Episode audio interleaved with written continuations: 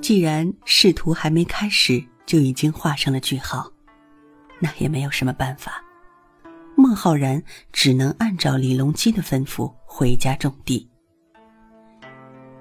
回到襄阳的孟浩然仔细思索了一番，觉得呀，当初自己确实不应该当着李隆基的面发牢骚。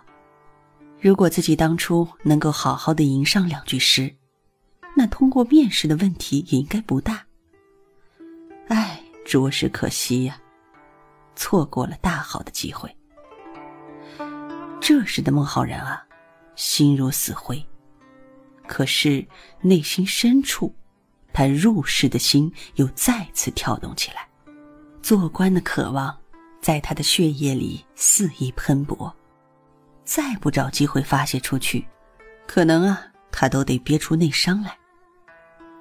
正巧，当时啊，襄阳地区的领导韩朝忠很欣赏他，于是呢。便向孟浩然抛出了橄榄枝，约定要带着他去当时的名流社会里见见世面，顺便呢，可以帮他引荐引荐。可是谁能料到，孟浩然这个平常都很靠谱的人，一到关键时刻居然靠不住。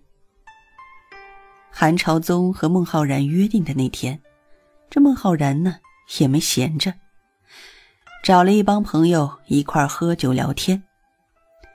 平时喝酒的朋友都知道，酒这个东西啊，三杯五杯还是酒，这一旦十杯八杯的喝下去，那基本就当水喝了。孟浩然也不例外。后来啊，他喝得上了头，这脑袋里的感性呢，就压倒了理性。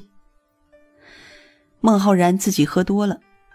于是呢，他就潇洒的放了韩朝宗的鸽子。当然，韩朝宗也就自然的放弃了孟浩然的前途。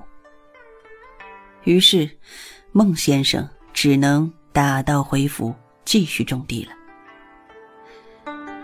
孟浩然在回到襄阳之后啊，就断了入仕的愿望，自由自在的做起了农民。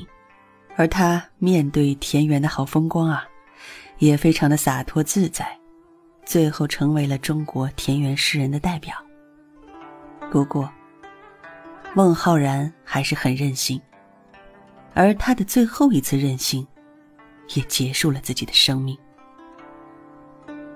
在孟浩然五十一岁那年，他的故友王长龄预设还朝，路过襄阳。可这时的他已经生病，背后啊长了一个毒疮。当时的医生呢千叮咛万嘱咐，不能饮酒，不能吃鱼虾。可是故友重逢，孟浩然对自己的身体不管不顾，依然和好友开怀畅饮。这一顿大虾过后啊，孟浩然便毒疮发作而去世了。